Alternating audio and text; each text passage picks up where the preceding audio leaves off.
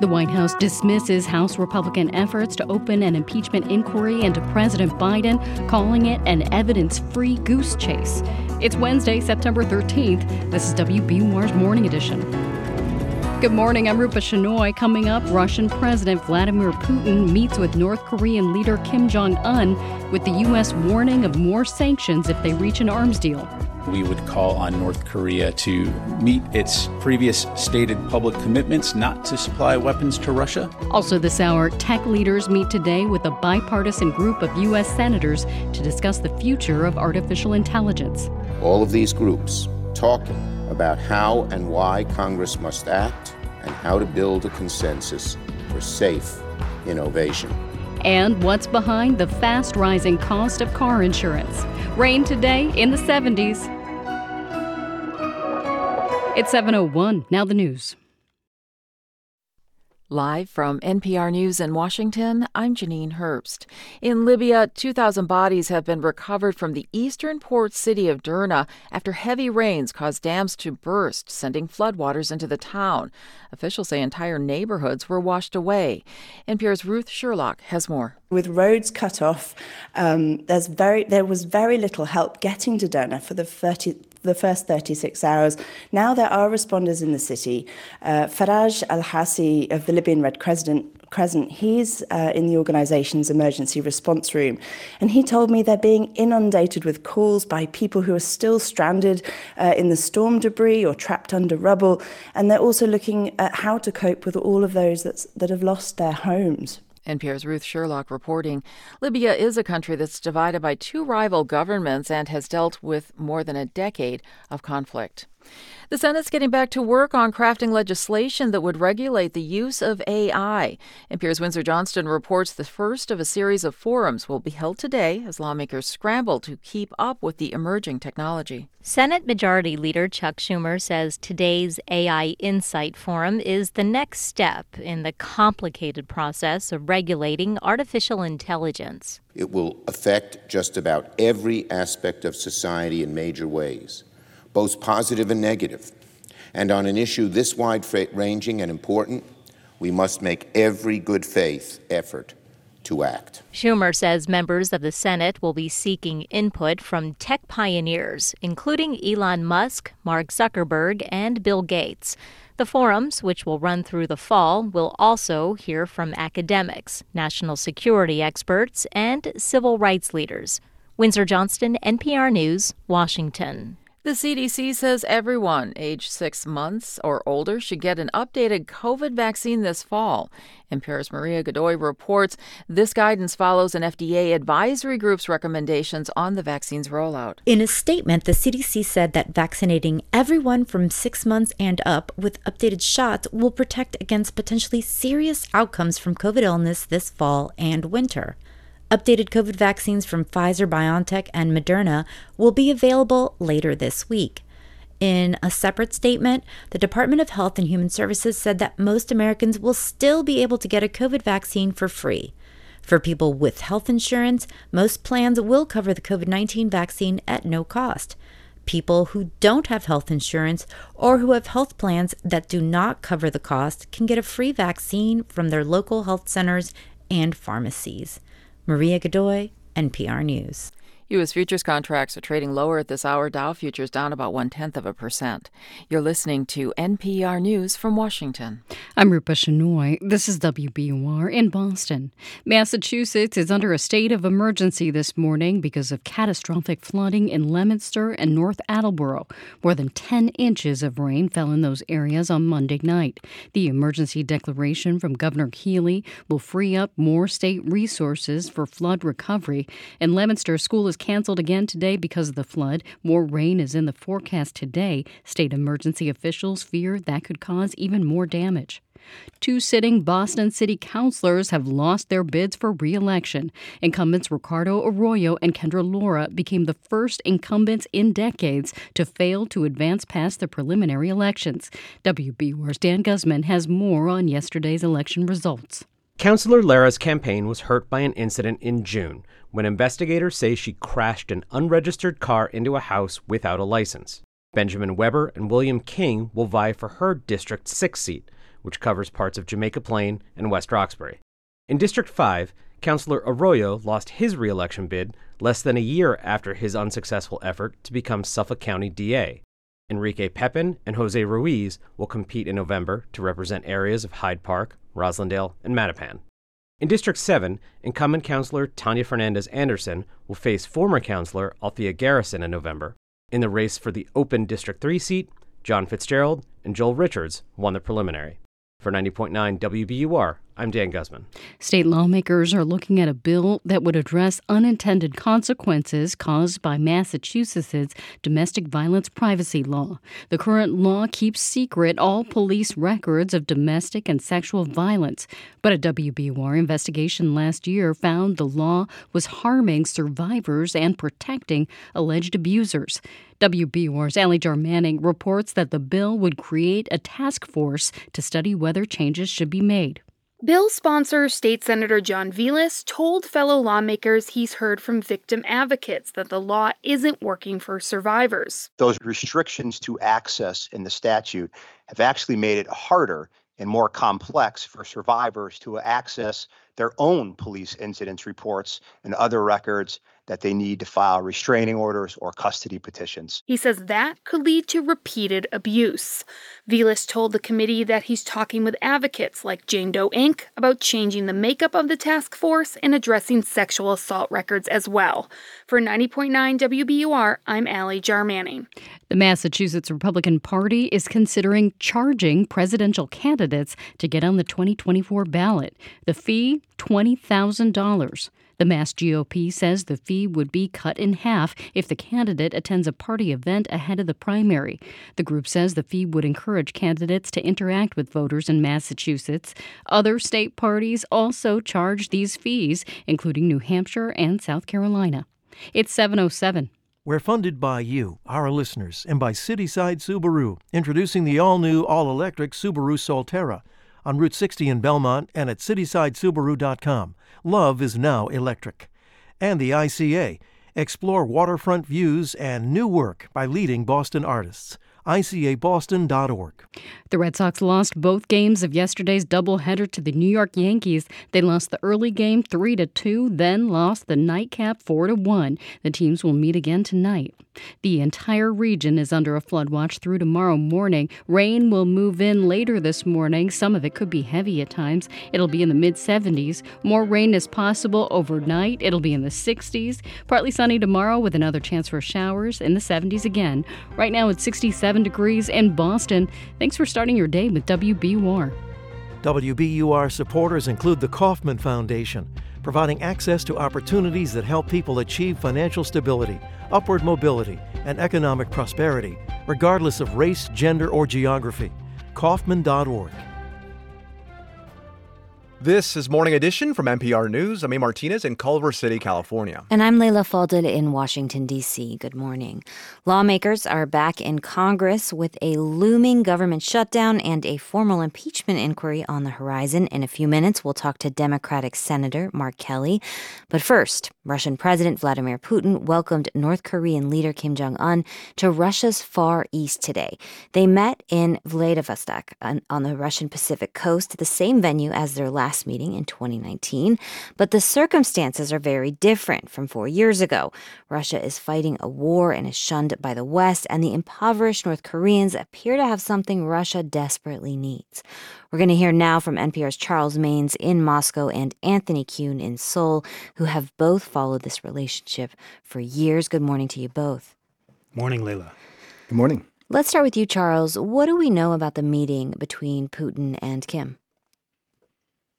Well, you know, Kim's state visit comes at Putin's invitation, and the, and the setting was designed to impress. Uh, North Korea has recently failed twice uh, to launch into orbit its own spy satellites. And so it was with great interest that Kim got a close up tour of Russia's Vostochny launch pad. Uh, mm. Let's listen in a bit. Она висит. И ракета сойнен генера. Вот на этих, она висит. So, so here, as Putin looks on, a representative of Roscosmos, the Russian space program, gives Kim a lesson, saying Russian rockets don't sit directly on the launch pad, but are suspended by a harness, a pretty good life hack for launching a satellite, something else, if that's your aim. Uh, later, Putin and Kim gave official introductory remarks. Uh, Putin didn't say much beyond thanking Kim for making the journey to Russia and saying all subjects were on the table. Uh, Kim, in turn, expressed his gratitude to Putin for the warm reception. Uh, both leaders were notably accompanied by high level military delegations, along with foreign policy and economic teams. Uh, that said, most of the content of these meetings is likely to remain secret. Uh, the Kremlin says there'll be no press conference to speak of. Anthony, I want to bring you in here now that Charles has sort of described the meeting from today. Let's talk about the history of this relationship. North Korea has been a Soviet and Russian ally since its beginnings. What's different now in that relationship? Well, there's been a sea change since the last time Kim and Putin met in Vladivostok in 2019. Back then, diplomacy between the U.S. and North Korea was still alive, barely. Uh, Russia and China had voted for sanctions on North Korea in 2017 2018, and Russian and North Korean interests just did not align as much. Mm. Now, with the war in Ukraine and the U.S. beefing up its military presence in Asia, that's all changed. North Korea is now uh, more isolated, but also its military is a lot more formidable. And they emphasized that point today by launching two ballistic missiles for the first time with Kim out of the country, suggesting that a foe could take out Kim, but still not be safe from his nukes. Interesting. So, what does North Korea hope to get out of this meeting? Well, North Korea is really betting on its nuclear and missile arsenals as to, uh, to guarantee its survival. And Kim and Putin talked about cap cooperation on satellites, not missiles, but they both rely on rocket technology. So the U.S. argues that satellites are cover for missiles. And Russia has been reluctant previously about sharing advanced military technology, but some experts believe that's changing. For example, Hong Min at the Korea Institute for National Unification, a government think tank in Seoul. Let's hear him speak. I believe the plan is for Russia to provide technical assistance to North Korea in stages, he says, such as reentry technology for intercontinental ballistic missiles and advances in hypersonic missiles and submarine launched ballistic missiles. Obviously, Leila, that is a very threatening scenario for the mm. U.S., South Korea, and Japan, who would have to respond. Now, Charles, I have really the same question for you. What does Russia hope to get out of this meeting? Well, this has all been framed as neighbors doing what neighbors do, uh, deepening relations, developing ties in a range of areas. But the question is, why now? And the mm. answer is clearly Ukraine, uh, Russia's wide and Russia's wider conflict with the West that's come out of it you know, well in advance of the talks, the U.S. said this summit was about Russia trying to gain access to North Korea's vast weapons stores, uh, a desperate and dangerous Russian bid, in, in Washington's view, uh, to resupply the Kremlin's military campaign in Ukraine, uh, given that the war shows no signs of slowing down. So, if indeed, as it appears, Russia is after North Korean arms, the question, as Anthony suggests, is what does Kim want in return? And what is Russia willing to give? Uh, you know, Putin addressed this issue head on today when he was asked by a Russian reporter. He said that's why we're here at this cosmodrome, an acknowledgement that North Korea wants Russian advanced technology. Mm. Uh, but there's a case to be made that there are limits to what Russian technology that might include. You know, Putin and Kim's opening remarks were made against the backdrop of the Vostochny Cosmodrome that featured, you know, orbital stations and satellites, but notably no rockets, no weapons. And Russia, as a nuclear superpower, in many ways doesn't have a long-term interest in helping North Korea's nuclear program, if merely because it doesn't want to see the Korean Peninsula, which borders Russia after all, uh, turned into a nuclear battleground. Now, the regional power that was not at this meeting is is China. Anthony, what are its interests in any Russia-North Korea relationship? Well, it was interesting that um, Kim Jong un's first post pandemic trip out of the country is to Russia, not China. It has a far bigger economic relationship with China. So the suggestion is, I guess you could say, that Pyongyang is, uh, you know, has other powerful backers besides Beijing. But uh, some of the same factors that have driven Pyongyang and Moscow closer together have done the same for Beijing and Moscow. So I don't think Beijing is about to complain about the summit. Uh, but as Charles mentioned, uh, like Russia, China also has concerns about proliferation of nukes on its doorstep. It is also trying to keep ties with the US and Japan and South Korea from going off the rails, and that may temper its response to today's summit. Anthony Kuhn in Seoul, and Charles Maynes in Moscow. Thank you both for your reporting. Thanks, Leila. Thank you. Congress is back in session this week with a full plate for lawmakers, a budget impasse and a possible government shutdown, a hold on the promotions of top Pentagon brass, and just yesterday, an announcement that the House will start impeachment proceedings against President Biden. Senator Mark Kelly is a Democrat from Arizona who serves on the Armed Services Committee. Senator, welcome to the show. Uh, thank you, and good morning. Now, uh, Kevin McCarthy says that uh, President Biden lied about his family's business dealings and should be impeached. What do you make of that? Well, this isn't, uh, you know, serious. I mean, there's not a shred of evidence to, uh, you know, justify it. That's why they couldn't hold the vote. Uh, that's why my Republican colleagues in the United States Senate uh, have said that they don't see any evidence. Is there anything you're hearing from House colleagues that could possibly justify this? No, actually, I haven't. Uh, not a single one uh, has reached out, uh, and it's because this is uh, not a serious inquiry here. Um, the thing they should be focused on is the fact that government funding is going to expire in a couple weeks. We've got a war going on in Ukraine. Uh, we have to defeat Putin. You were you know, just talking about the uh, North Korean leader being in being in Russia. I mean, there's a lot of stuff we should be focused on. Lowering costs for Americans, creating good paying jobs. Um, there's a lot on our agenda. And at the top of the list is keeping the government open. And, and this is a distraction and a waste of time. Do you think the House can do both at the same time? Uh, start impeachment proceedings and try and get the government not to shut down? You mean doing two things at once? Yeah. Yeah, have you seen Congress do that historically? Uh, I mean, it's, uh, you know, I, I've, I've been in the United States Senate now for two and a half years, uh, and I got to say, I'm not speaking for the House, but for the Senate, I've never seen an organization uh, with rules that uh, make it really difficult to get things done. If I spent 15 years at NASA flying the space shuttle, if NASA had the rules of the United States Senate, uh, the rocket ship would never leave the launch pad. All right, let's turn to that. Actually, the U.S. military. You served 25 years, you mentioned, as a NASA astronaut in the Navy as well. Your uh, Republican colleague in the Senate, uh, Tommy Tuberville, is holding up promotions for hundreds of generals and admirals, including the confirmation of a new Joint Chiefs uh, chair, because he opposes the military's reimbursement for travel by military personnel seeking reproductive care, and that includes abortions. Uh, here's uh, the senator yesterday. We need to get politics out of the military. It has no place in the place that keeps this country and our allies safe.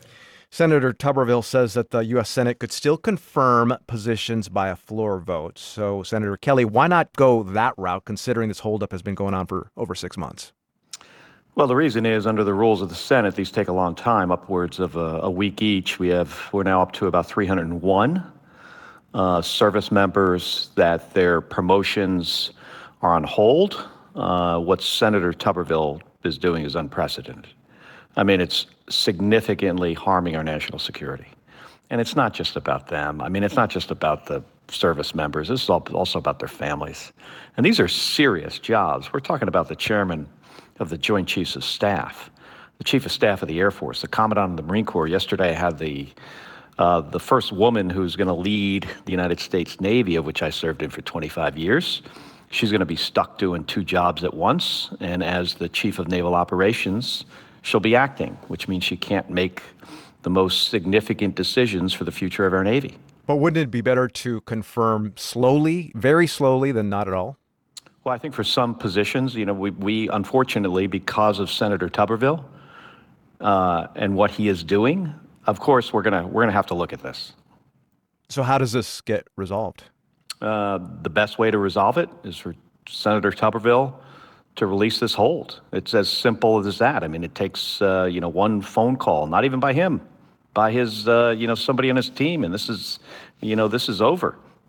Um, you know, serving in the military is you know really hard, and what he is doing is uh, is just he, he either doesn't understand or doesn't care uh, about the damage that he's doing to our armed forces, and it's unconscionable. That's United States Senator Mark Kelly, Democrat from Arizona. Senator, thank you. Thank you.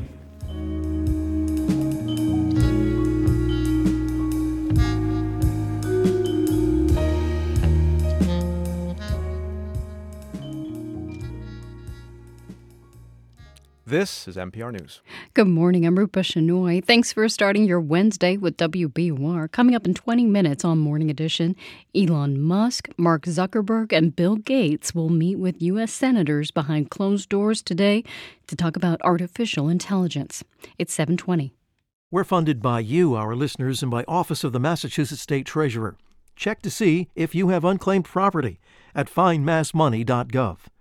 And Arts Thursdays at Harvard's Art Lab with the film Bravo Burkina, a magical migration love story by Wale Oyejide. Tomorrow at 7, Art Lab at Harvard. Hey, it's A. Martinez from Morning Edition. Waking up your body every morning is hard enough, so why not make waking up your mind easier? Every morning, we bring you the latest news and headlines, plus a little something to make you smile, think, maybe even laugh, so you can get those neurons fired up for the day ahead. So wake up your brain with us. Listen to Morning Edition from NPR News every weekday. Listen again tomorrow morning on 90.9 WBUR. WBUR's new field guide to Boston can help you discover and rediscover the place we call home. Learn about Boston's neighborhoods, history, urban legends, and more. Dive in now at wbur.org/fieldguide. Showers and thunderstorms likely today. Some may produce heavy rain, and there's a flood watch in effect through tomorrow morning. We'll have high temperatures near 75. Tonight, more showers possible, otherwise cloudy with a low around 65. Tomorrow, it finally clears up for a mostly sunny day with a high near 75. Right now it's 67 degrees in Boston. Support for NPR comes from the station and from 20th Century Studios presenting A Haunting in Venice. From the world of Agatha Christie comes a supernatural thriller, rated PG 13, only in theaters Friday. From Hint, maker of fruit infused water with no sugar or diet sweeteners, available in more than 25 flavors, including watermelon and pineapple, in stores or delivered from hintwater.com. From CrowdStrike, whose cybersecurity platform is designed to protect organizations by monitoring trillions of cyber events to detect threats and prevent breaches before they happen. CrowdStrike, protection that powers you. And from the Public Welfare Foundation, committed to advancing transformative youth and criminal justice reforms. It's Morning Edition from NPR News. I'm E. Martinez. And I'm Leila Fadel. It's a humanitarian crisis of epic proportions. Nearly 1 million people have fled Sudan after fighting broke out in the northeastern African country in mid April. Millions are displaced within Sudan, but for those who've been able to leave, the biggest group, at least 400,000, have crossed into neighboring Chad, forming an enormous and growing makeshift camp.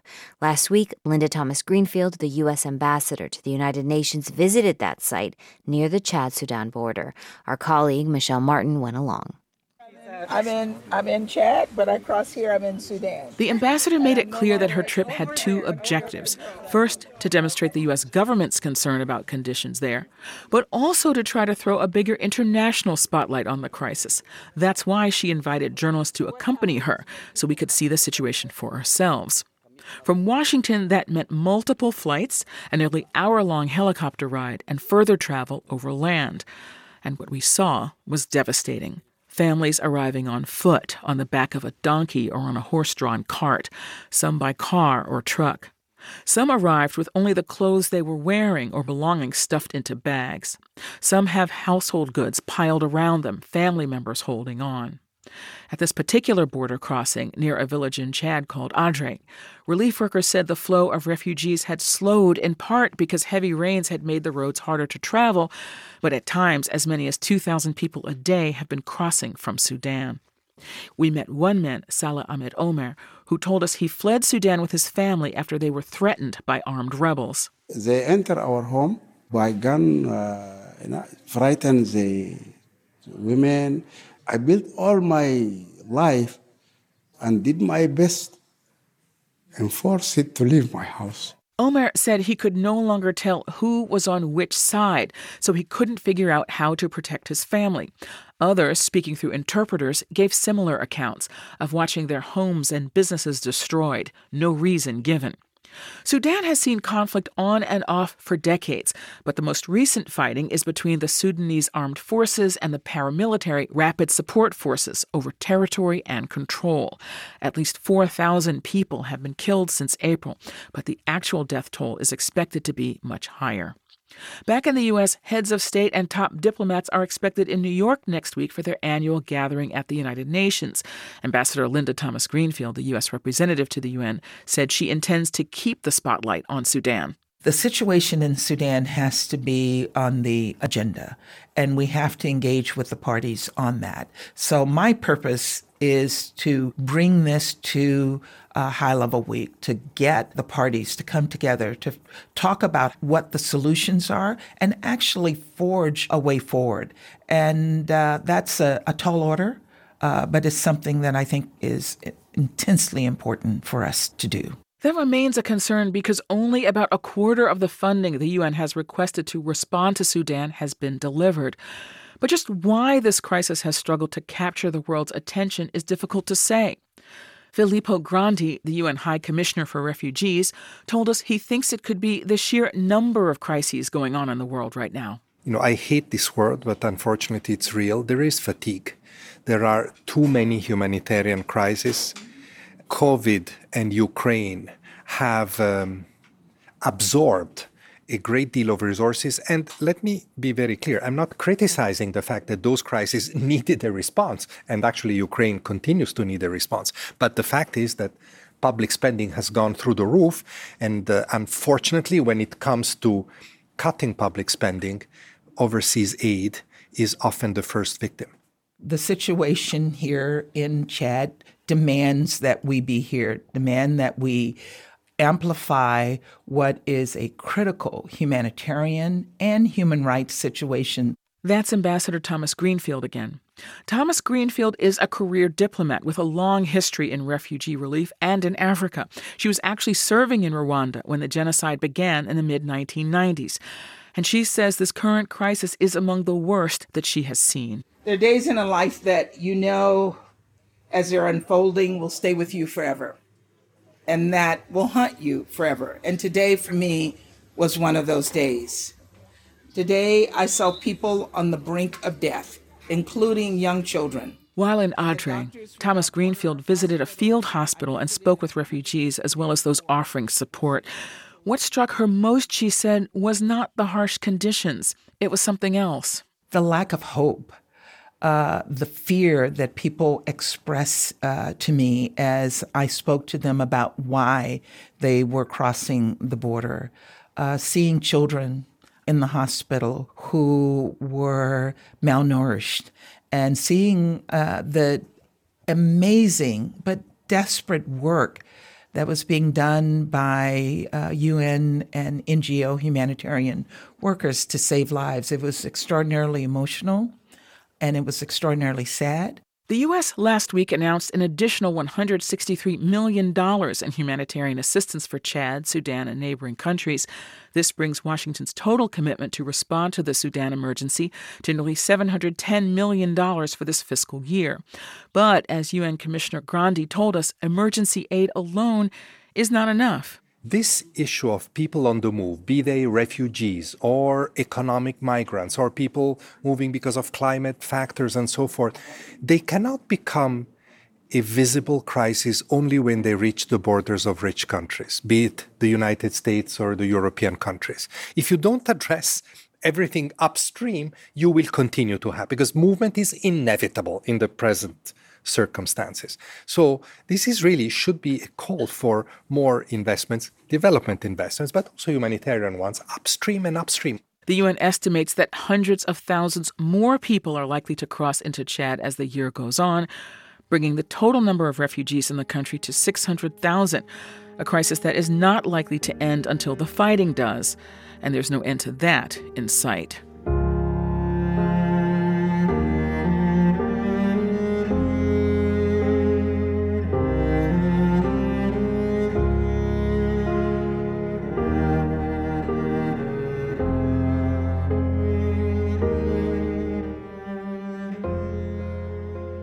This is NPR News. Today's top stories are next. Then coming up at 7:50 on WBUR's Morning Edition, we learn about WBUR's new field guide to Boston, a resource to help newcomers and longtime residents feel at home. It's 729. We're funded by you, our listeners, and by AE Events. Design and production of corporate and nonprofit events, weddings, and conferences. Website at aeevents.com. Authentic, artful, accomplished. And Thought Forms, custom builders of high performance, healthy homes and places that strengthen our communities, supporting Climate Interactive's mission to help people everywhere create a sustainable and equitable future with their online climate solutions simulator. ClimateInteractive.org and thoughtforms-corp.com. Live from NPR News in Washington, I'm Dave Mattingly. Democratic lawmakers in the House are denouncing House Speaker Kevin McCarthy for announcing an impeachment inquiry into President Biden. House Minority Leader Hakeem Jeffries calls it illegitimate and a waste of taxpayers' money. McCarthy cites allegations of corruption and abuse of power stemming from committee investigations into son Hunter Biden's foreign business deals. Republican Senator Thom Tillis of North Carolina says he's taking a wait and see approach. It's about us doing the homework. I don't feel like the Democrats did their homework in the two impeachment proceedings. If they've got facts and evidence they want to run through a traditional process, we'll see what the result is. The White House is criticizing Republicans in Congress for not supporting an extension of the Biden administration's child tax credit. It expired almost two years ago. NPR's Jennifer Ludden says the criticism follows the release of a report from the U.S. Census Bureau showing child poverty has more than doubled a year after it dropped to a record low. Experts point to the expanded child tax credit as key to this poverty yo yo. Uh, more lower income families were able to get it during the pandemic, and most parents said they used it on really basic household needs or to pay down debt. When it ended, surveys found many struggled to pay their bills or buy enough food. This is NPR News from Washington. This is WBUR in Boston. I'm Rupa Shenoy. A key program to increase home ownership in Massachusetts has seen the percentage of borrowers of color increase nearly fourfold in a decade. WBUR Simon Rios has more on the new report from Boston Indicators, a racial wealth equity research group. The report finds that while 73% of white families in Greater Boston own a home, roughly 40% of black and Latino families are owners. Researcher Luke Schuster says some state groups have made big strides in reaching people of color, but high housing costs are making the work more difficult. These programs are, are doing a lot to help, you know, a family of four at around $100,000 a year in the city of Boston, you know, potentially buy a first home. But with housing costs as high as they are, that's leaving many more moderate and low income families behind. Schuster says the state needs to do a better job informing home buyers of help that's available, and more money is needed to expand initiatives like down payment assistance. For 90.9 WBUR, I'm Simon Rios. State lawmakers are introducing a bill to give food and cash benefits to some low income immigrant families. The $18 million plan would provide basic necessities to an estimated 15,000 people in the state. Legal residents who are on a path to citizenship would qualify. Advocates say the bill would help keep those individuals out of the state's emergency shelter systems. Poor air quality has been a major concern in the Boston area this year, especially with the Canadian wildfire smoke this summer. A new study led by Yale researchers finds that overall, air quality in the U.S. is getting better. But as Michaela Savitt reports, some racial groups still suffer disproportionate health impacts from bad air. The study examines more than a decade of data. Dr. Kai Chen with the Yale School of Public Health found cardiac related deaths from long term exposure to air pollution were over three times more common among black people than white people. He says America needs more equitable policies to reduce air pollution for everyone among all the great work we have done, like the Clean Air Act, that has been tremendously successful in lowering the air pollution in the United States, we might need to think a little bit differently to have targeted strategies to reduce more pollution. Research shows Black people are more predisposed to heart disease from health, geographical, and social factors, in addition to quality of care. For the New England News Collaborative, I'm Michaela Savitt. There will be shuttle bus service to Somerville's What the Fluff Festival later this month. The T is shutting down the Green Line branch to Union Square for three weeks beginning Monday. Originally, the T said it would not provide replacement shuttles despite the big annual event. The Boston Globe reports the state agreed to provide the shuttles following an outcry from Somerville business leaders. It's 734. We're funded by you, our listeners, and by Innuendo, providing shading systems for businesses and homes. Their design team can help you find window treatments for light, heat, privacy, and glare issues. Innuendo Natick and innuendo.com. The Red Sox got swept by the Yankees in yesterday's doubleheader. Boston lost the early game 3 to 2, then lost the nightcap 4 to 1. The teams will play again tonight. The New England Revolution have named a new interim head coach. Clint Peay will lead the team. He replaces interim coach Richie Williams. Williams took over when former coach Bruce Arena was placed on leave in July. Arena has since resigned.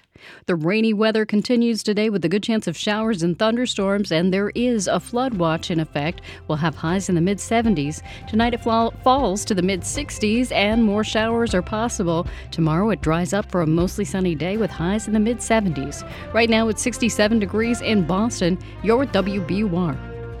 Support for NPR comes from this station and from ezCater, committed to helping companies, from nonprofits to the Fortune 500, manage food for work. With online ordering from restaurants nationwide, budgeting tools, and payment by invoice. ezCater.com. And from Indeed, designed to be an end to end hiring solution to help businesses attract, interview, and hire candidates all from one place. Learn more at Indeed.com/slash NPR. This is NPR.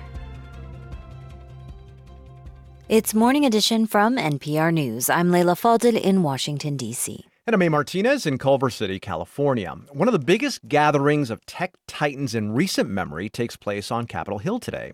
The focus artificial intelligence. Elon Musk, Mark Zuckerberg, and Bill Gates will be among the more than 20 business leaders and others going to meet with senators behind closed doors. Here's Senate Majority Leader Chuck Schumer previewing what he's dubbed the first of his bipartisan AI Insight forums. All of these groups together in one room talking about how and why Congress must act, what questions to ask, and how to build a consensus for safe innovation. The meeting is part of a series of gatherings led by Schumer and a bipartisan group of senators to craft AI law. NPR's congressional correspondent Claudia Grisales uh, is here. So, uh, Claudia, who's got an invite to this thing? So, all 100 senators are invited to attend, and we're going to see more than 20 guests to invite them each individually. There will be two sessions held today one in the morning, another in the afternoon. And a source familiar with the planning tells me each session will last about two two to three hours. And now, as they each address the senators, and you mentioned a few, um, others will include the current and ex CEOs of Google, plus the CEOs of Microsoft and IBM. Also, the leaders of several AI companies will be there, including OpenAI CEO Sam Altman, who's behind ChatGPT. And we'll also see labor and entertainment leaders attending as well. All right, what are they going to be talking about? So I reached out to a vast majority of the guests attending today, and I heard from a few who say they'll talk about their concerns for regulating AI or the need to protect certain groups. For example, in a preview shared with NPR, IBM CEO Arvind Krishna will push for the regulation of AI risk, but not its algorithms. So making AI creators and deployers accountable and supporting innovation. Meanwhile, the head of the AFL CIO, Liz Schuler, said in a statement to us that workers must be central to any AI policy and can't be, quote, guinea pigs in an AI live experiment. So we're expecting that there could be vigorous and perhaps even heated discussions because of the diversity of the individuals in that room today, including high profile figures such as Musk and Zuckerberg. Ooh, a Capitol Hill cage match. That's what I'm hearing. Well, we hope not. But we can't forget that at one point, Musk and Zuckerberg were in talks for such a cage match. Yeah. And Zuckerberg called it off after claiming that Musk wasn't setting a date. That said, I reached out to both and I haven't heard back if that discussion could pick back up today. Maybe the Colosseum in Rome is just booked or first something. Now, okay, so how do these meetings then today play into the larger effort by Congress to regulate artificial intelligence? Does this get them any closer? Well, these forums are a broader discussion. They entail more forward looking talks on possible legislative paths ahead, but Congress historically has failed to regulate emerging tech. Look at social media today, for example, and it's trying to play catch up now once again with AI.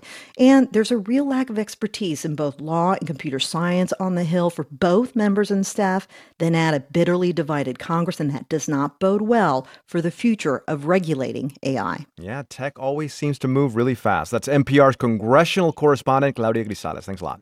Thank you. A two week manhunt for Pennsylvania prison escapee Danilo Cavalcante continues this morning. So far, he's evaded hundreds of police and other law enforcement officials searching for him in suburbs and wooded areas. Police say Cavalcante, who was convicted of murdering his former girlfriend in 2021, is now considered, quote, armed and extremely dangerous, unquote, after he stole a rifle on Monday. For more, we're now joined by CNN reporter Danny Freeman, who's been covering this story. Good morning, Danny. Good morning, Leila. How you doing? I'm doing well. So, what's the latest on the manhunt right now? Well, Leila, I'm sitting right now at uh, the intersection of State Route 100 and State Route 23. We're on the northeasternmost edge of this now massive perimeter that law enforcement has set up on day 14 of this manhunt for Danilo Cavalcante. It was a relatively quiet night in terms of this ongoing search. Uh, like you mentioned, uh, over the course of the day yesterday, there were as many as 500 law enforcement officers combing the area after that big revelation that we learned that Cavalcante has now obtained a weapon and is considered not only extremely dangerous, but also armed. Mm. Uh, at hmm. this point, police are basically walking through this large area of woods with horseback, armored vehicles, helicopters, all trying to bring this man in. You mentioned this rifle that he now has. I mean, how much of a danger does he now present to the public? Uh, listen, Leila, the Pennsylvania State Police, they have always maintained that mm-hmm. Cavalcante has been extremely dangerous. Remember, he was convicted of murder just last month here in Pennsylvania, uh, a murder that he committed back in 2021. It was a fairly brutal murder. He stabbed his ex girlfriend uh, 38 times in front of her two children, but he's also wanted for murder uh, in Brazil for a murder that happened back in 2017. Mm. So police have always considered him uh, a threat to the community that he has been in when he's uh, since he's been on the run. But this new development, like you said, of him obtaining obtaining a rifle clearly has changed the tone, not just for the police's warning to the community, but also for the troopers themselves and law enforcement agents themselves, who are again combing through dense, uh, uh, intense brush and uh, heavily uh, wooded areas. You know, they now have to worry about this man holding a rifle out there in the wilderness. You mentioned 500 100 law enforcement officers combing through the area, and this one man has eluded police, law enforcement for two weeks. How has he done this? You know, that's the million dollar question. And we keep asking that of Pennsylvania State Police. And, you know, they say a few things. First, uh, this is now the second uh, true perimeter that we have seen uh, set up to try and uh, cage Cavalcante in during this manhunt. Uh, and the Pennsylvania State Police uh, Lieutenant Colonel who's been leading this charge, George Bivens, he says, listen, no perimeter is ever going to be 100% foolproof. So that's the first part. But the second part is that, as I started to describe earlier, the terrain here in Chester Westchester County is really challenging. There are a number of, as I said, densely wooded areas. There are creeks. There are cornfields uh, in many cases. And there are a lot of places, simply, the police say, where Cavalcante can hide. And that makes this search incredibly difficult. By the way, the intense heat has been a challenge for hmm. police, mm. and also rainstorms that have come through over the past two weeks, including just this morning, uh, add to the challenge as well. That's CNN reporter Danny Freeman. Thank you so much for your reporting. Thank you.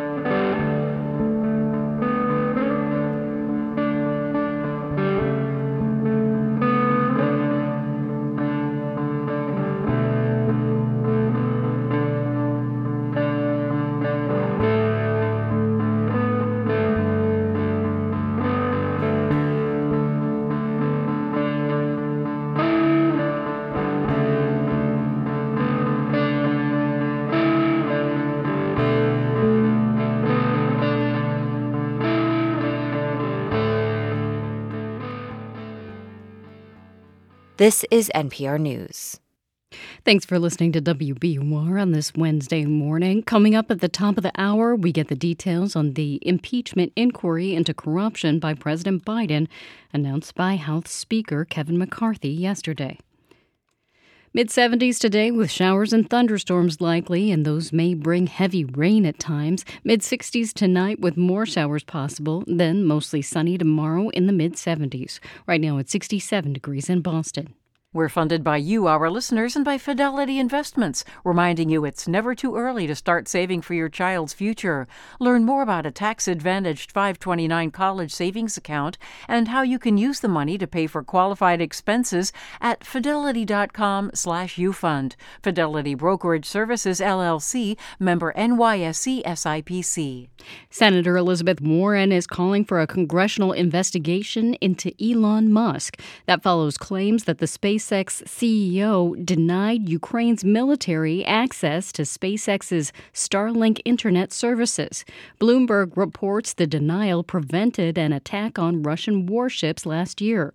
Warren says the investigation needs to happen because foreign policy should be conduct- conducted by the government and, quote, not by one billionaire. The city of Worcester wants to end a tax break it granted to the Tennessee based insurer Unum Group.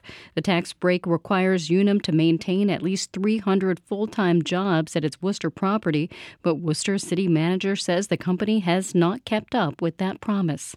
It's 745.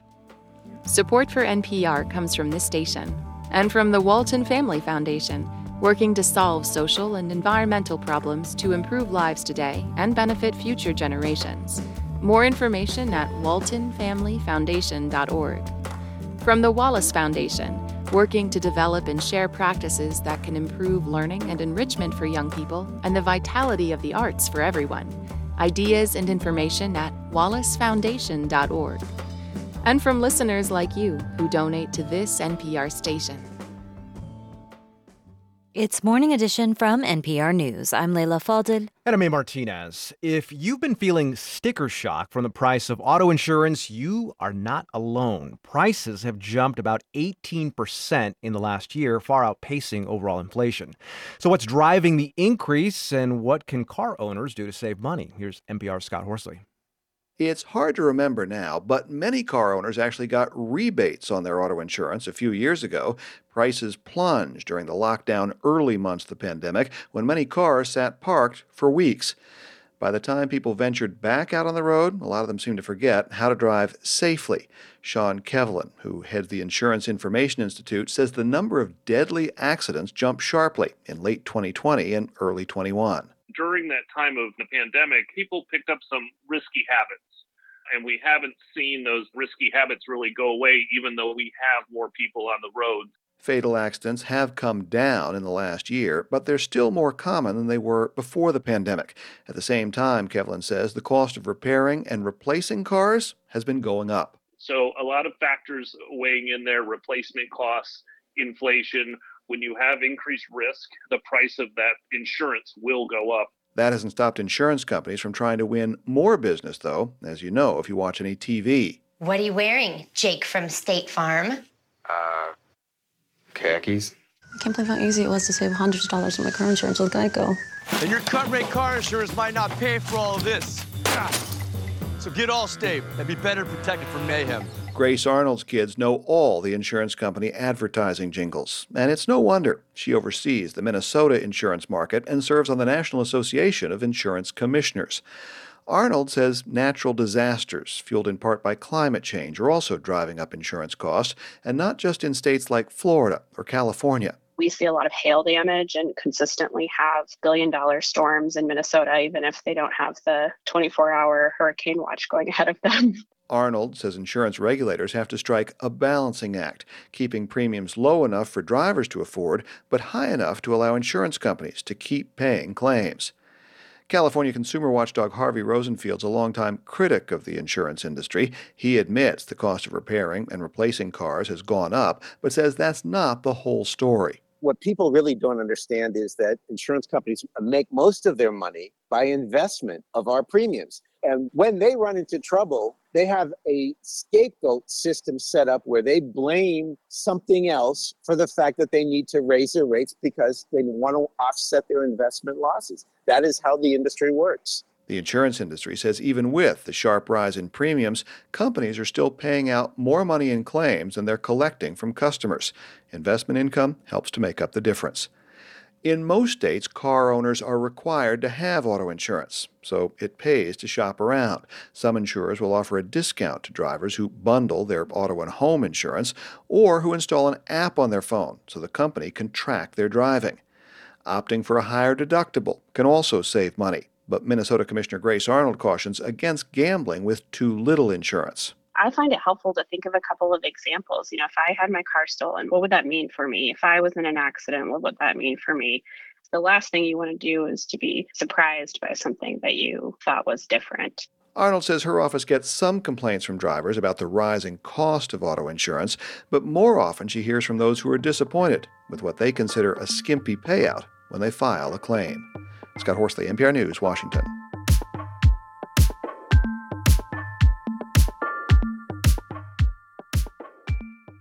This is NPR News.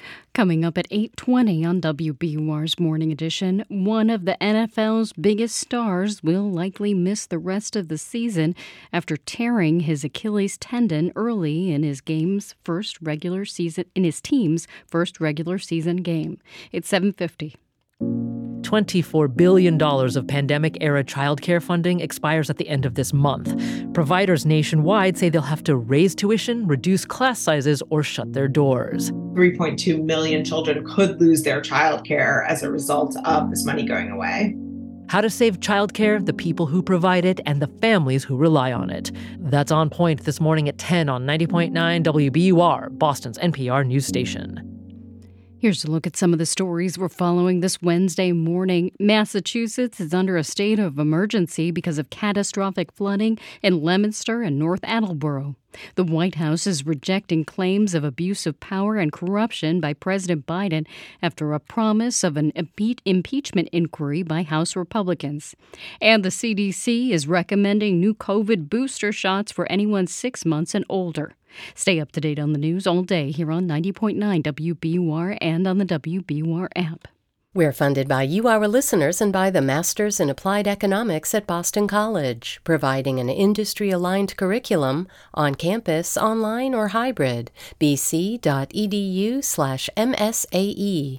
There's a flood watch in effect through tomorrow morning, and we'll see more showers and thunderstorms today with rain that may be heavy at times. It'll be in the mid 70s. Tonight it falls to the mid 60s, and more showers are possible. Tomorrow it clears up for a mostly sunny day in the mid 70s. Right now it's 68 degrees in Boston. WBUR supporters include Mass TLC's Board Ready Boot Camp, now accepting applications. Learn the skills and build the network needed for your board journey masstlc.org.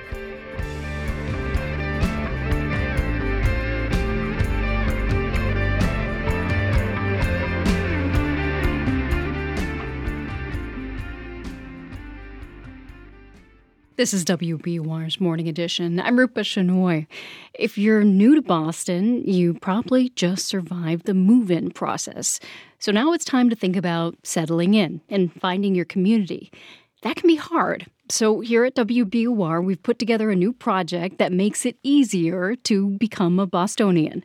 It's called The Field Guide to Boston, and we've got two of the people who led the effort to create it in the studio this morning. Megan McGinnis is our assistant managing editor for newsletters, and Amelia Mason is a senior arts and culture reporter. Thank you for being here. Yeah, thanks for having us. Thanks for having us. So, Megan, let's start with you. How did this guide come about? Well, uh, Lisa Creamer, who is the managing editor for digital, and I both have had this dream for a few years to have a series of guides that help people navigate the city that are kind of told by the people who live here. Um, I just moved actually out of the city to the burbs, and one of the things that I've been grappling with is how to feel connected to a community and to find my people. And the best way that I've been doing that is by asking my neighbors where they go. And that's the same thing applies when we're talking about Boston and trying to just find our people. Yeah, so many people are talking about the need to be connected now, especially after the pandemic. And this online guide, it's so comprehensive. It has sections for each neighborhood. How do you imagine people using the guide? I mean, I think it could be whether you've lived in Boston for a long time or you're new, whether you're going just to an individual neighborhood guide, like I um, helped with reporting for Allston and Brighton, just to figure out where is a good place to find peace in your neighborhood, where is a good place to grab a bite. But then we also have many other guides that are about finding your friends, whether you're a gamer, you're into fitness, like where should you go, what clubs or um, intramural activities are available to you. Um, and then there's an arts and culture guide that Amelia wrote that is phenomenal and it's extremely comprehensive. uh, the understatement of the year. so tell us a little bit. What should we know if we are newcomers about arts and culture in Boston? Yeah, I mean, I think the thing that I I say is we punch above our weight in the sense that like Boston technically isn't that large physically. And um, I think we get compared to New York a lot unfairly just because of proximity. And that place is like a huge, you know, cultural juggernaut. But like, we have three incredible art museums just to start, like huge institutions that have amazing collections and a different angle on each one. And you can just literally start there. But um, there's also tons of free ones. And so one of the things that I think is great about these guides is they do highlight the places that you can just go without having to have a membership, without having to shell out a lot of money. Is it too big of a question to ask what are some of the surprising things that you learned during this whole process? I would say um, I learned a lot of history that I didn't know, even in the neighborhood guides. Just at the top, we have like a description of the neighborhood. And every single one that we wrote, you kind of started at the beginning. When was it annexed to the city? Like, why is it called that? Why is West Roxbury like not touching Roxbury, for example? All that, those little kind of like, I don't know, quirky things about the city. They often go deep and they go back into history, and and people love those stories. Mm-hmm. I think that's the perfect uh, way that we've been phrasing it is like the weird and the wonderful. Hmm. So, for example, if you go to the WBUR Instagram page right now, you'll see a reel that is all about why people are obsessed with black raspberry ice cream here. Mm-hmm. And that feels just like so fun, but it's so true. It is a flavor that you really don't see very often outside of New England. And we're like, why is that? So we just kind of dove in. What were some of the things that people told you were really challenging about moving to Boston, and and how did you try to address that in the guide? Yeah, I mean, we before we even started, we put out a call uh, for folks to talk to us, kind of like on background about their experiences, so we would know what to do research on, you know, and what to include. And I spoke to a number of people, and definitely when they move here, I think the hardest thing, as Megan referenced earlier, is just finding friends and finding community. And people were really like vulnerable and honest in those interviews um, and talked a lot about what they did to try to meet people, what worked and what didn't, and kind of uh, the sort of psychological approach that it takes to put yourself out there. Um, and I think we gave some good advice. Um, you know, there's no quick fix, but there's a lot of really interesting subcultures to explore, and there's some good tips.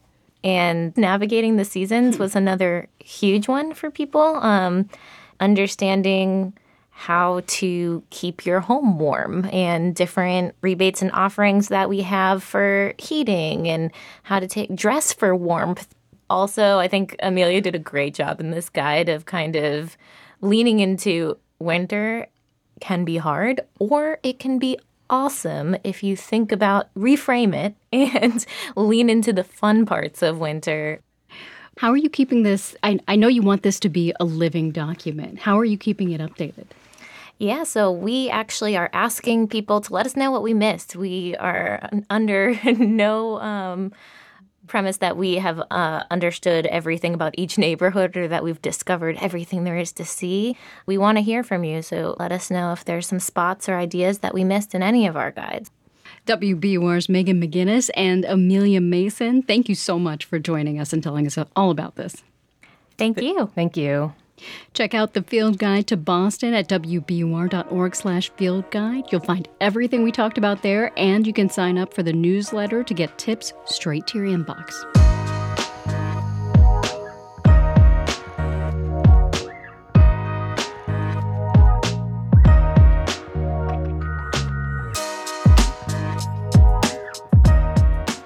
We're funded by you, our listeners, and by MathWorks, creators of MATLAB and Simulink software for technical computing and model based design, accelerating the pace of discovery in engineering and science. MathWorks.com. Road Scholar, creating educational travel adventures for adults around the world. Learn more at roadscholar.org/learning. And Salem State University School of Graduate Studies. Join classmates with varied professional and educational backgrounds salemstate.edu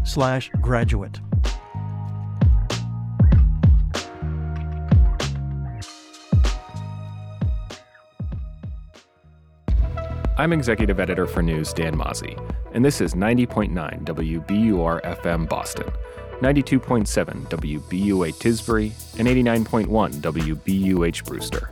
Listen anytime with our app or at WBUR.org. WBUR, Boston's NPR news station.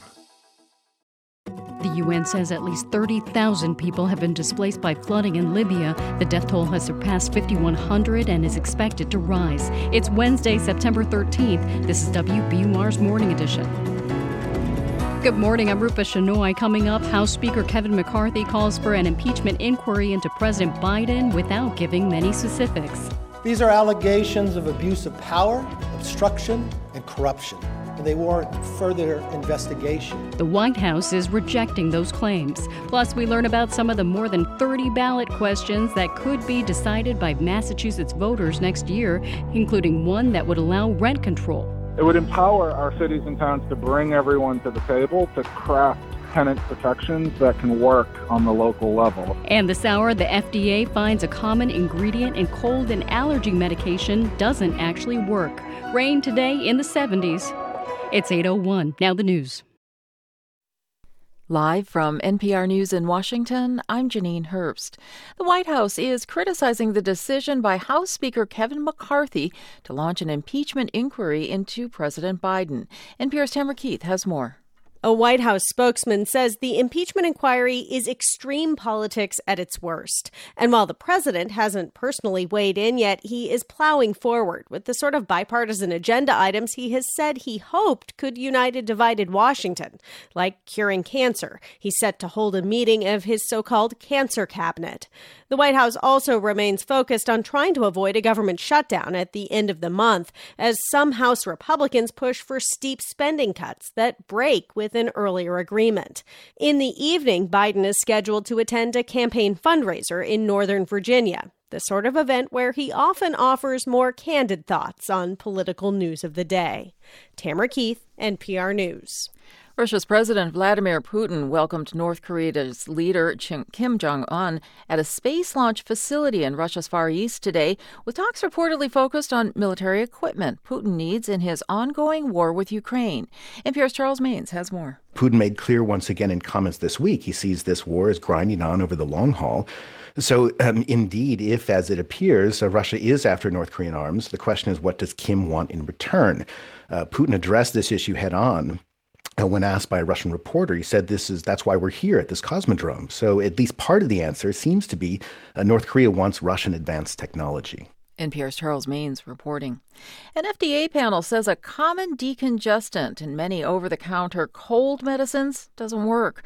The agency says it has to decide whether the 250 products, including Sudafed and others that include the decongestant, should be pulled off the shelves or forced to change their ingredient list. But the panel says it's not dangerous, it just doesn't work. Rising gas prices likely pushed inflation a bit higher last month. NPR Scott Horsley has a preview of this morning's cost of living report. The report from the Labor Department is expected to show consumer prices in August were up about 3.6% from a year ago. That's a bigger annual increase than the month before. Rising gasoline prices account for most of the acceleration. Airfares also may have jumped as a result of rising jet fuel prices. So called core inflation, on the other hand, which excludes volatile food and energy prices, is expected to be flat or down in August. That would reinforce expectations that the Federal Reserve will leave interest rates unchanged when policymakers meet next next week. Average wages in August were up 4.3% from a year ago, likely outpacing inflation and boosting workers' real buying power. Scott Horsley, NPR News, Washington. U.S. futures contracts are trading flat. Dow futures are down a fraction. S&P 500 futures also down a fraction. This is NPR News. From WBUR in Boston, I'm Rupa Shenoy. Massachusetts is under a state of emergency this morning. That's because of serious flooding in the areas of Leominster and North Attleboro. More than 10 inches of rain fell there on Monday night. Governor Healey says the declaration will allow the state to free up more resources for recovery. We continue to work on ongoing repairs and restoration here. Uh, we're going to continue to find ways to support people um, here in the region and across the state. And we want to do everything we can to take steps necessary to reduce the likelihood of damage with respect to any weather that may come over the next few days. Schools are closed again today in Leominster, and commuter rail trains are being replaced by buses on the Fitchburg line between Wachusett and Shirley because of damage to the tracks. Embattled Boston City Councilors Ricardo Arroyo and Kendra Lara are the first incumbents in decades to lose in the preliminary elections. WBUR's Walter Wuthmann has more on yesterday's results. Unofficial vote totals show Lara and Arroyo lost by wide margins. Both were once rising Democratic stars in the city. But Lara faced questions after crashing her car into a house this summer while her license was suspended. Arroyo faced allegations of sexual assault and election meddling, though he claimed no wrongdoing. Voter Nareda Cruz of Hyde Park said she couldn't support Arroyo after that. I've had enough of what I've seen on TV, on the news, and um, that enough made me come out here and say, you know what, I think I'm going to choose differently this time around. Enrique Pepin and Jose Ruiz will compete in November for Arroyo's seat. Benjamin Weber and William King will vie for Lara's district. For 90.9 WBUR, I'm Walter Wuthmann. Greater Boston residents don't believe the MBTA is safe, and they say service isn't great either. That's according to a new poll released today by the MassINC polling group. WBUR's Zeninjor Enwemeka reports. 70% of current and former riders who responded to the survey say they feel unsafe on the T due to the condition of buses, trains, and stations. And less than half rate the T's services as at least good. Rich Parr of MassINC says these findings are consistent with the infrastructure and safety issues the system has faced. For a, a good number of people who are who have experience with the system, there is some concern about safety in this survey, and I think that that's a good place for the T to start uh, in terms of in terms of trying to win people back. Respondents are divided about the future of the T. 45% think the system will get better, while about the same amount think it will stay the same or get worse. For 90.9 WBUR, I'm Zeninjor and Enwemeka. A new report finds that at least 129 foster children in Massachusetts have been sheltered in apartments. The Department of Children and Families says it's been using apartments because of staff shortages. They say the shortages have made it harder to provide beds in a group setting for kids who need a higher level of care. The apartments are in Boston, Springfield, and New Bedford. Critics tell the Boston Globe they're worried the housing situation traumatizes kids. It's 807. We are funded by you, our listeners, and by the Cy Sims Foundation. Since 1985, supporting advances in science, education, and the arts towards a fairer, more just, and civil society. More information is available at cysimsfoundation.org. The Red Sox were swept by the Yankees in yesterday's doubleheader at Fenway. Boston fell in the afternoon game 3 to 2, then lost at night 4 to 1. The teams play again tonight. The entire region is under a flood watch through tomorrow morning. Rain Rain will move in later this morning. Some of it could be heavy at times. It'll be in the mid 70s. More rain is possible overnight. It'll be in the 60s. Partly sunny tomorrow, in the 70s again. Right now, it's 68 degrees in Boston. Thanks for starting your day with WBUR. It's Morning Edition from NPR News. I'm Leila Fadel in Washington, D.C. And I'm A. Martinez in Culver City, California. Under pressure from far right Republicans in his party, House Speaker Kevin McCarthy has announced a formal impeachment inquiry into President Biden. These are allegations of abuse of power, obstruction, and corruption.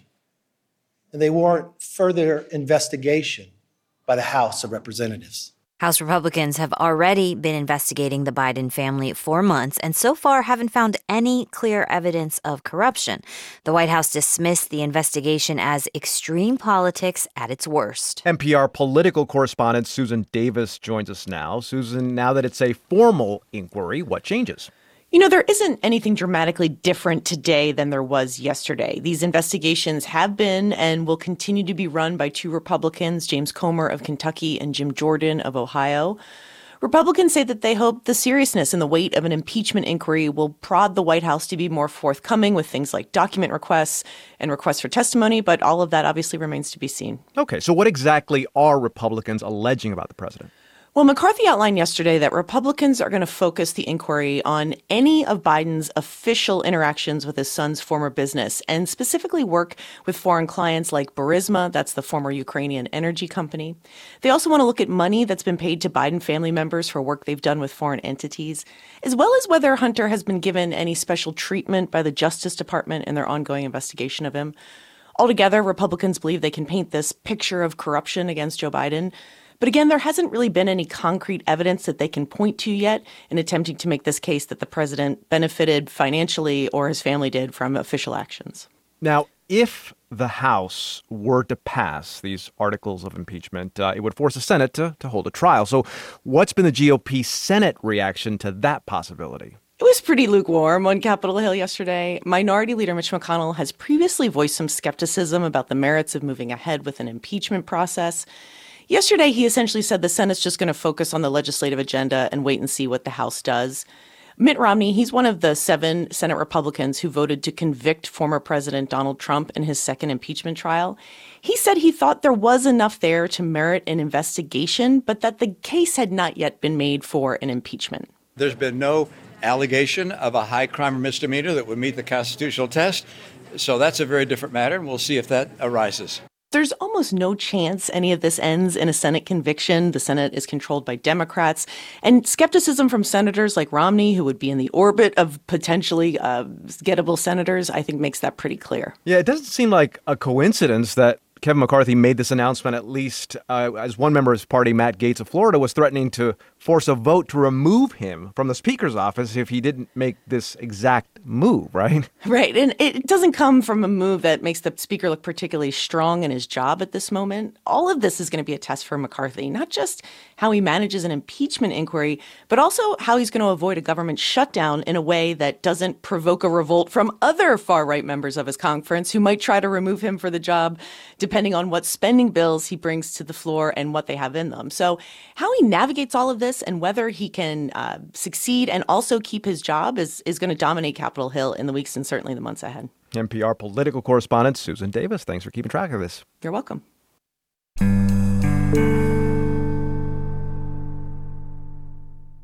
Officials in Libya say the bodies of more than 2,000 people have been recovered in the city of Derna. A storm devastated towns and cities along the coast of northeastern Libya. It ruptured dams, caused a torrent of water to flood entire neighborhoods. And already, Libya is decimated by more than a decade of conflict, and it's a country divided between two rival governments. For more on how that may complicate the recovery, we're joined now by NPR's Ruth Sherlock. Ruth, what can you tell us about the scale of the disaster? Well, you know, A, how bad this is is really becoming clear just now, days after the storm. So, with phone lines down and the chaos caused by the destruction, information has been hard to get. But Anas El Gomati, who's the director of the Sadeq Institute, a Libyan think tank, he's been getting a picture from residents inside Derna city. And he called the scale of the damage epic and said it's like nothing Libya has seen in its modern history. It's torn through half the city a quarter of it still submerged in water. Images and videos that are coming out are people who have left their home and are wandering the street, have stopped looking at the streets and are now all just facing the ocean looking for bodies that might emerge. They've loved ones and friends and family. It's, it's horrific. Health officials say more than 2,000 corpses have been collected as of this morning in the city, and rescuers expect that toll to rise still. There's footage showing bodies filling a yard of a hospital, and more videos showing mass graves as well. Wow, what an awful, awful picture. I mean, h- how is the rescue going so far? Well, you know, the problem is access to the affected areas has been so hard. With roads cut off, there was very little help to get to Derna for the first 36 hours after the storm. Now, responders are in the city. Faraj Al Hassi of the Libyan Red Crescent, he's in the organization's emergency response room, and he told me they're getting calls from people still stranded in the storm debris or trapped under the rubble. And they're also looking at how to cope with all of those that have lost their homes. We are estimating the numbers of the people will be IDPs. More than 20,000 people will be internally displaced. Our rescue team are currently still working till the hour, uh, conducting the rescues and research. Yeah, so he's saying, you know, more than 20,000 people have become internally displaced by this situation. So it's a huge challenge for rescue services in a country that's already torn up by war. Yeah, tell us more about that. Uh, how, how could that possibly affect the scale of this disaster?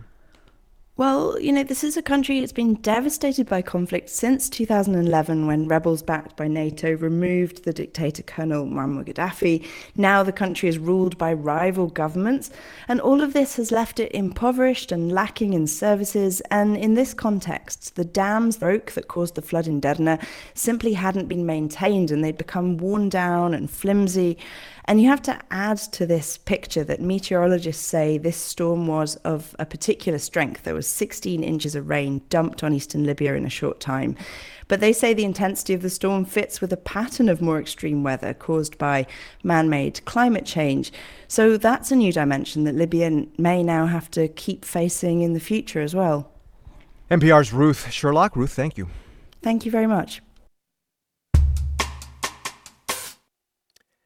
A key ingredient found in dozens of cold and allergy medicines is not effective. Now, that's the conclusion of a panel of FDA advisors that met yesterday. This could affect many of the best known over the counter brands, including Sudafed, Benadryl, and NyQuil. NPR's Allison Aubrey joins us now. Allison, so what's this ingredient in question?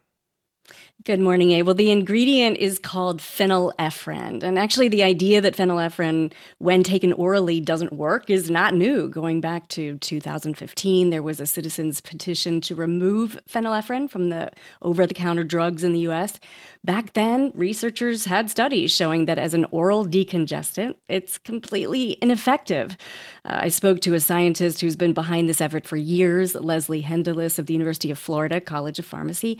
He explained to me that phenylephrine gets inactivated by enzymes in the gut. Less than 1% of what you swallow actually gets into the blood, so it never reaches your nose. If your problem is a stuffy nose and you take medicine that has phenylephrine, you will still have a stuffy nose. That's what the science shows. It doesn't work any better than a placebo. So you're wasting your money.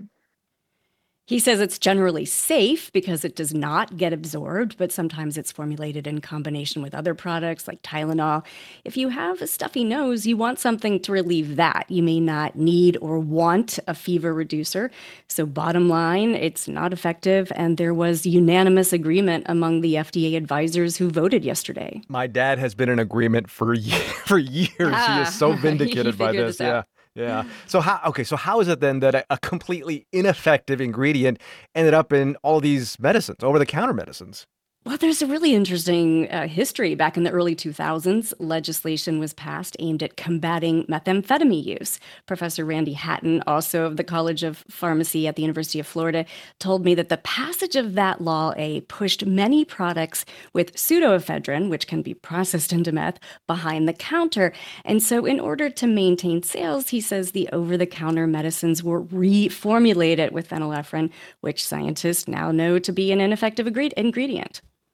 I started getting a rash of calls like saying, does oral phenylephrine work? Or what is the right dose of oral phenylephrine? Because people are complaining that the products they used to use that had pseudoephedrine in them no longer work. And that's what set him and Leslie Hendeles off on this long journey to get to the bottom of this. All right, so then what happens now? I mean, can these advisors tell the agency what to do? Well, the FDA is not obligated to follow the recommendations of an advisory committee, but I spoke to Dr. Caleb Alexander of Johns Hopkins University. He's an internist and epidemiologist. He says there's not any scientific controversy here. You have an advisory committee that's provided a unanimous recommendation, and you have multiple rigorous, well controlled scientific studies that show that this product really is no better than a sugar pill. And it's in nobody's interest to have a product that doesn't work on the market. So now the agency could force manufacturers to remove these products from the market. And Dr. Alexander says if that happens, it would upset the markets. There's nearly $2 billion in annual sales of these over the counter medicines. But he says the markets would adjust. And the good news is that there are other over the counter medicines that are effective as nasal decongestants, including nasal sprays. So people would have alternative options, eh? All right, at least there's that. NPR's Allison Aubrey, thanks a lot. Thank you.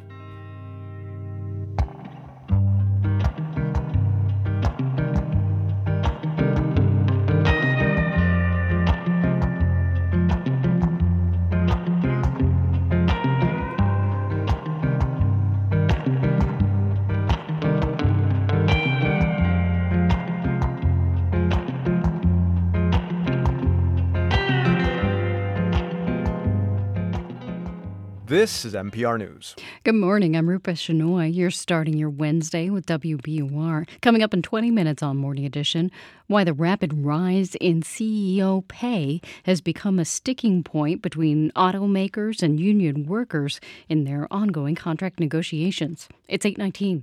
We're funded by you, our listeners, and by Brookline Bank, where financial solutions are crafted to the needs of your business and delivered with a hands on approach committed to your success. Learn more at brooklinebank.com, member FDIC. And the ICA. Explore waterfront views and new work by leading Boston artists. ICABoston.org. The kitchen. It's the nerve center of most homes, representing abundance and love, or scarcity and stress. So it's all this complicated stuff, but so many things in life come right back to the kitchen. Journalist Michelle Norris explores that complicated stuff with a question Tell me about your mama's kitchen. Hear what she found out on All Things Considered from NPR News. Listen again after 4 today on 90.9 WBUR. Discover and rediscover the place we call home with WBUR's new Field Guide to Boston. Whether you've been here forever or just arrived, the Field Guide connects you to Boston's neighborhoods, people, and history. Find it at wbur.org/fieldguide. Showers and thunderstorms likely today. Some may produce heavy rain, and there's a flood watch in effect through tomorrow morning. We'll have high temperatures near 75. Tonight, more showers possible, otherwise cloudy with a low around 65. Tomorrow, it finally clears up for a mostly sunny day with a high near 75. Right now, it's 69 degrees in Boston. Support for NPR comes from the station and from EBSCO, offering clinical decision support resources and tools, including disease and condition content from Dynamed and drug information from Merative. Learn more at dynamedex.com. From the Lodestar Foundation, inspired by the principle that helping someone else less fortunate is a path to a happier, healthier, and more meaningful life. Learn more at lodestarfoundation.org. From Viking, committed to exploring the world in comfort offering a small ship experience with a shore excursion included in every port, destination focused dining, and programs designed for cultural enrichment. Viking.com. And from the John S. and James L. Knight Foundation, helping NPR advance journalistic excellence in the digital age. It's Morning Edition from NPR News. I'm Leila Fadel. And I'm A. Martinez. One of the NFL's biggest stars tore his Achilles tendon very early in Monday night's game. It was quarterback Aaron Rodgers' first regular season appearance with the New York Jets just months after joining the team. And now it seems his season and maybe his professional football career may be over. For more, we're joined now by Jesse Washington of ESPN's Andscape. Jesse, Aaron Rodgers, future Hall of Famer. Uh, HBO's Hard Knocks got Jet Nation all hyped up. Uh, his season now done. What was your reaction to the injury? Man, first thing was Jay Z's line, grand opening, grand closing. But then I felt a little bad because nobody wants anybody to to get injured, no. and and and I want to see him play. I was excited, but by the time I tuned into the Jets game on Monday night, he was already out for the season. So pretty disappointing. Yeah, and it's hard for a 29 year old to get over an Achilles tendon. Rodgers is 39. I mean, what does this mean for this career? Man, we do not know, and it's pretty scary. You know, my Achilles hurts right now, and all I did was play some pickup basketball on Saturday. So it's a tremendously difficult injury to overcome at that age. But he's a top level athlete. He's overcome a lot of other obstacles. He's got the best treatment available in the world. And so my bet is that he will probably be back on the field in green next season. Yeah, I can kind of see that because, you know, so much was made over his departure from Green Bay to the New York Jets, and he never got to really fulfill any of the promise. So, uh, yeah, I, I can see, Jesse, how he'd want to at least play one season for them. I mean, this was one of, if not the dominant storylines in the NFL this season. And the NFL and all professional sports are about storylines and narratives and these grand sweeping things that we're going to follow over the course of uh, a year. In this case, maybe two. The other thing is that he's a competitor, man. You don't get to be a four time MVP. You don't get to be a Super Bowl champion without really believing in yourself and overcoming long odds. You don't want to go out four minutes into your storied uh, move to a new franchise in the yeah. biggest city in the world. So I don't think Aaron Rodgers is going out like that. But since we're talking sports, we can speculate. If this indeed is the end, uh, what's his legacy? Hmm. His legacy will be as a great quarterback who was a little weird. You know, um, this is a guy who says he's not an anti-vaxer, but didn't get vaccinated and, and has repeated some scientific untruths, shall we say. Um, this is a guy who came out as an appreciator and a user of ayahuasca, the hallucinogenic drug. And so there's some people who want to point at Aaron Rodgers and say, okay, ha ha, or, or make jokes about him getting injured in relation to these other stranger parts of his personality. But I think that we should really be careful with that. You know, um, nobody wants to root for anybody to get injured. And also, recently in the Women's World Cup, Megan Rapinoe was um, targeted after missing a penalty kick, and there were there were people on certain parts of the political spectrum yeah. who pointed a finger. We don't want to do that with Aaron Rodgers. I hope the guy heals up, comes back, throws some more touchdowns, and completes whatever that completion is, the narrative of his career. What does this mean for the Jets, though? Uh, we only got about 30 seconds because, uh, you know, Jesse, there is a seven time Super Bowl champion quarterback out there who's come out of retirement in the past. His name rhymes with bomb trading. man, I hope that he stays retired. I think the Jets got to suck it up, man, and make it through this season and see what can happen. Uh, Zach Wilson, nice young man, was not the answer at quarterback last year. And I don't believe he's the answer right now. And barely the answer on Monday night, too. Yeah. Jesse Washington of ESPN's Andscape. Jesse, thanks. Thank you. The Biden administration has agreed to a prisoner swap with Iran. The deal will also give Tehran access to $6 billion of its own oil revenue. Some in Congress are warning that this will just encourage more Iranian hostage taking, as NPR's Michelle Kelemen reports. Five Americans are expected to be released as soon as next week, and the U.S. had to make some difficult decisions, according to State Department spokesman Matthew Miller. We have to make tough choices and engage in tough negotiations to bring these American citizens home. There were five American citizens who have been uh, jailed under brutal conditions, one of them for more than eight years. And the secretary and the president decided that we need to do everything we can to bring them home, and that's what we're doing. He's talking about American businessman Siamak Namazi, who was passed over in several previous prisoner swaps with Iran. Iran says that under this deal, it will get back five of its prisoners convicted in the U.S., mostly for sanctions violations. It will also get access to $6 billion that have been frozen in a bank account in South Korea. This is Iranian oil revenue, and Iran's president, Ibrahim Raisi, told NBC News that his country can use it however it wants. He spoke through an interpreter, making a point that the U.S. disputes. This money belongs to the Islamic Republic of Iran, and naturally, we will decide, the Islamic Republic of Iran will decide to, to spend it wherever uh, we need it. The Biden administration says that's not the case. Right now, the money is being moved from South Korea to Qatar. The Secretary of State issued a waiver so that banks will feel comfortable doing these transactions. Miller says once the $6 billion are in Qatar, they'll be put in a restricted account. It will be uh, held there under strict oversight by the United States Treasury Department, and the money can only be used for humanitarian purposes. And uh, uh, uh we will remain vigilant in watching uh, uh, the spending of those funds and have the ability to freeze them again if we need to. House Foreign Affairs Committee Chairman Michael McCaul is not so sure. He says he's deeply concerned that the State Department issued a sanctions waiver to facilitate this transfer of funds. He says it creates a, quote, direct incentive for America's adversaries to conduct future hostage taking. The Republican congressman also thinks the timing is, in his words, egregious. This week, Iranians mark one year since the death of a young woman at the hands of morality police, a killing that sparked mass massive protests in Iran and a fierce crackdown by authorities. Michelle Kelemen, NPR News, the State Department.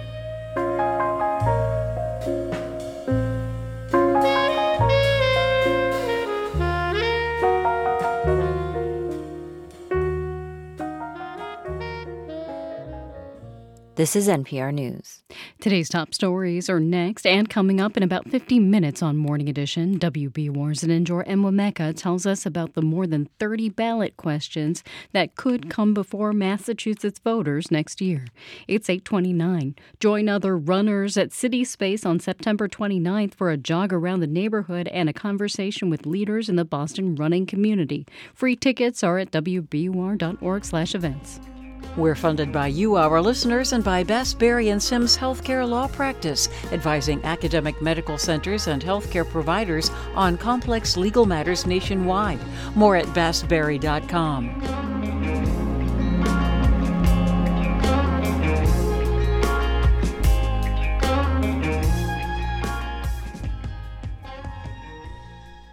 Live from NPR News in Washington, I'm Dave Mattingly. A White House spokesman describes the House impeachment inquiry into President Biden as an evidence free goose chase. NPR's Susan Davis says the inquiry was announced yesterday by House Speaker Kevin McCarthy, who cites the results of investigations by House committees into the foreign business dealings of the president's son, Hunter Biden. These investigations have been and will continue to be run by two Republicans, James Comer of Kentucky and Jim Jordan of Ohio. Republicans say that they hope the seriousness and the weight of an impeachment inquiry will prod the White House to be more forthcoming with things like document requests and requests for testimony, but all of that obviously remains to be seen.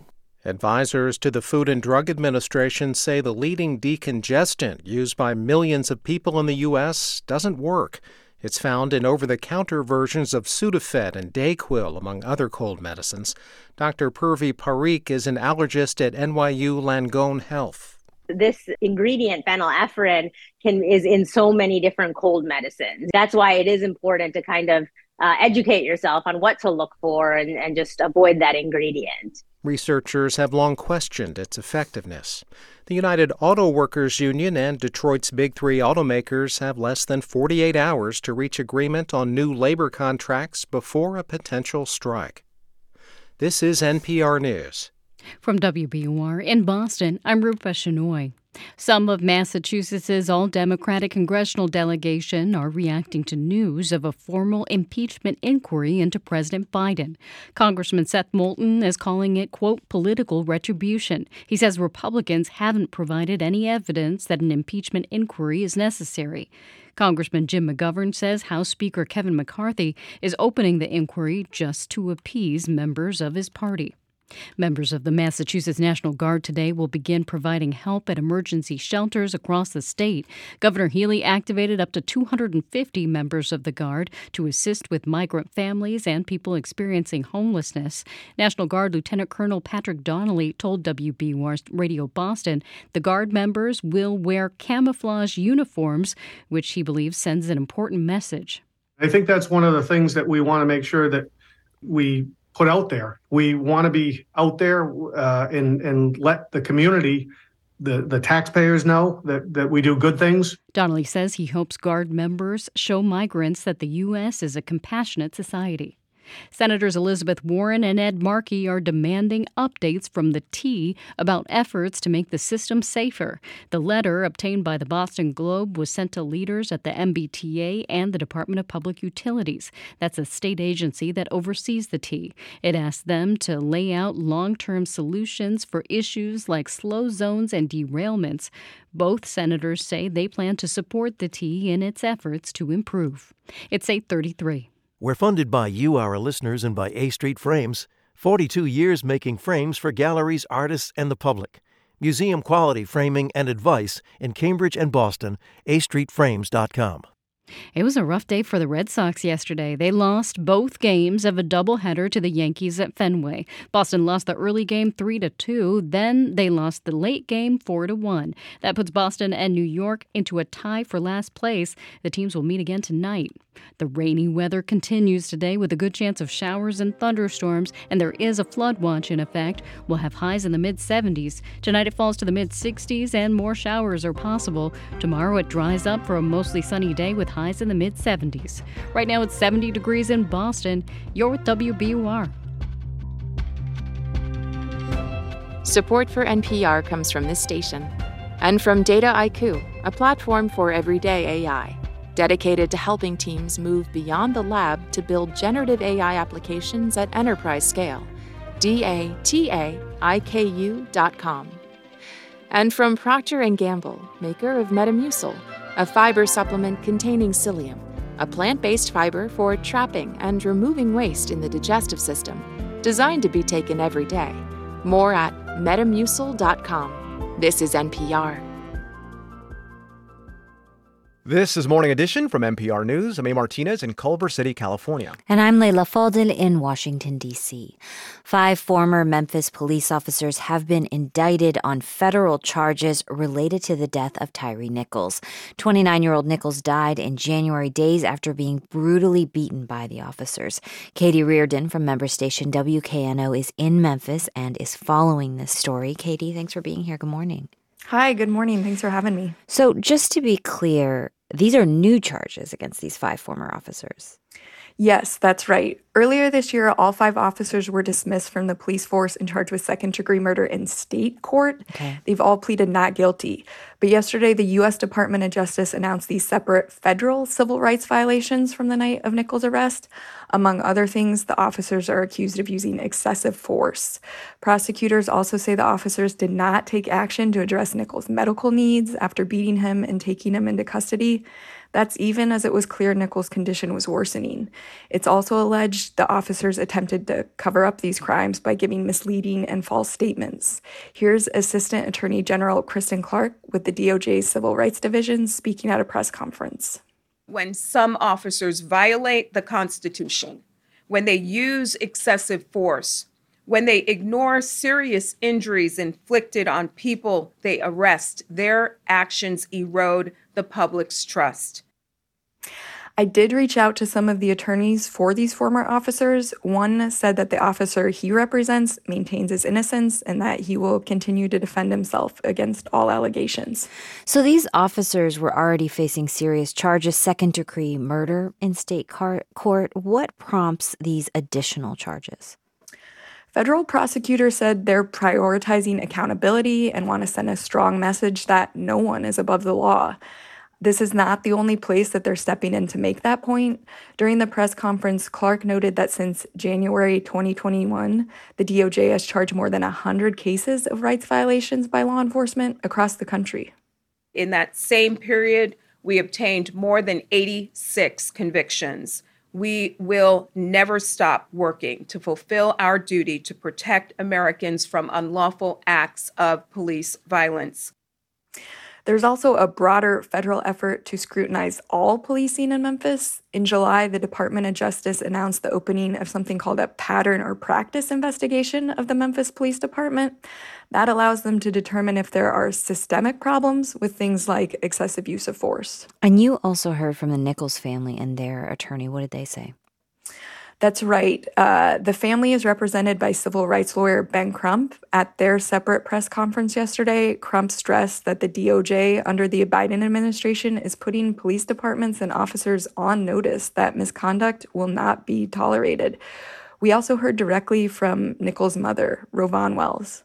This is something that I'm going to have to deal with for the rest of my life, that I will not have my son. But if my son had to leave this earth in this manner, I'm hoping it was for the greater good. Hmm. She's often talked about this greater good, uh, referring to meaningful police reforms. Wow. Katie Riordan from member station WKNO in Memphis. Thank you for your reporting, Katie. Thanks for having me. CEOs at the big three automakers have enjoyed big pay raises in recent years, so why not the workers? Well, that's the argument the United Auto Workers Union has put forward in asking for a 40% wage increase. Here's NPR's Andrea Hsu.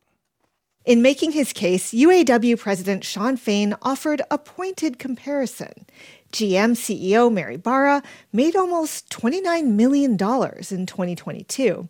The starting wage at GM's EV battery plant, Ultium Cells, is $16.50 an hour. That means a newly hired Ultium worker would have to work full time for 16 years to earn what Mary Barra makes in a single week. Stratospheric CEO pay has been a point of contention for years.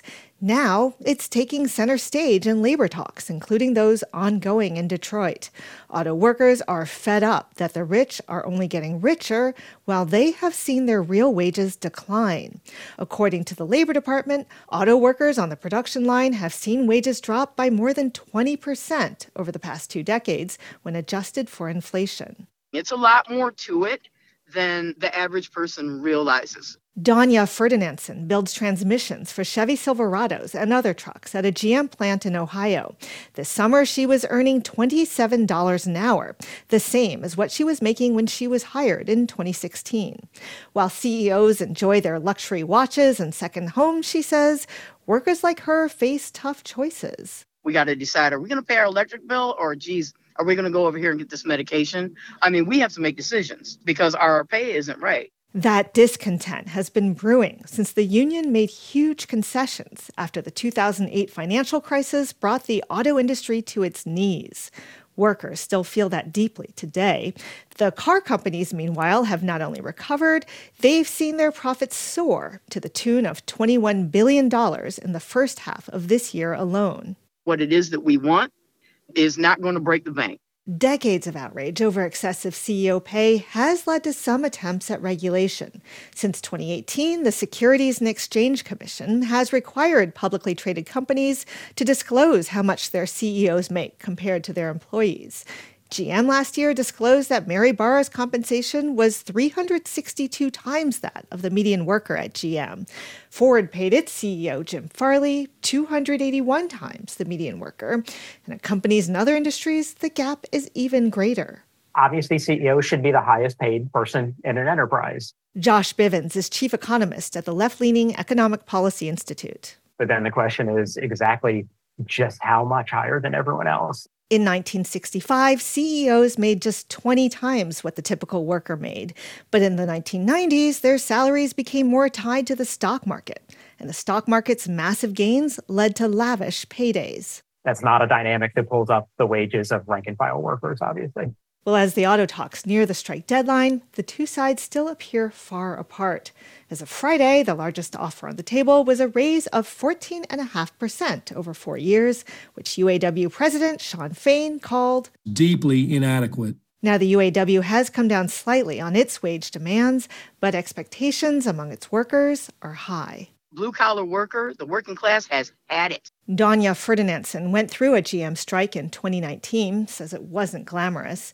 But come Thursday at midnight, if there's no deal, she says, we're ready to walk out again. Andrea Hsu, NPR News.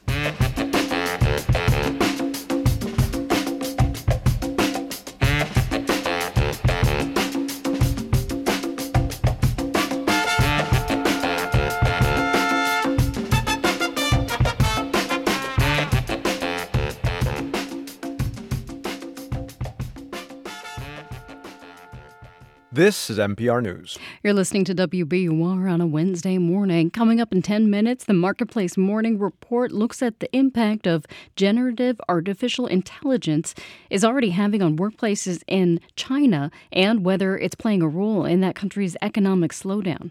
Mid 70s today with showers and thunderstorms likely, and those may bring heavy rain at times. Mid 60s tonight with more showers possible, then mostly sunny tomorrow in the mid 70s. Right now it's 70 degrees in Boston. WBUR supporters include Innuendo, now featuring Hunter Douglas shades for light and glare control in hard to reach windows. Hunter Douglas at Innuendo, Route 9 Natick, and Innuendo.com. Loomis Sayles searching globally for value in both traditional and alternative investments to pursue attractive, sustainable returns for clients. LoomisSayles.com. And Office of the Massachusetts State Treasurer. Check to see if you have unclaimed property at findmassmoney.gov. The new CEO of Newton based LabShares has plans to franchise the company, which, as the name indicates, provides shared lab space. Lab space. He tells the Boston Business Journal one of his plans moving forward is to open other locations in greater Boston and beyond. Vegans in Jamaica Plain will need to find a new place to get ice cream. The alternative ice cream chain FOMU says the Center Street store never fully recovered from challenges brought on by the pandemic. It'll close on Monday. FOMU still has several other Boston locations. It's 844.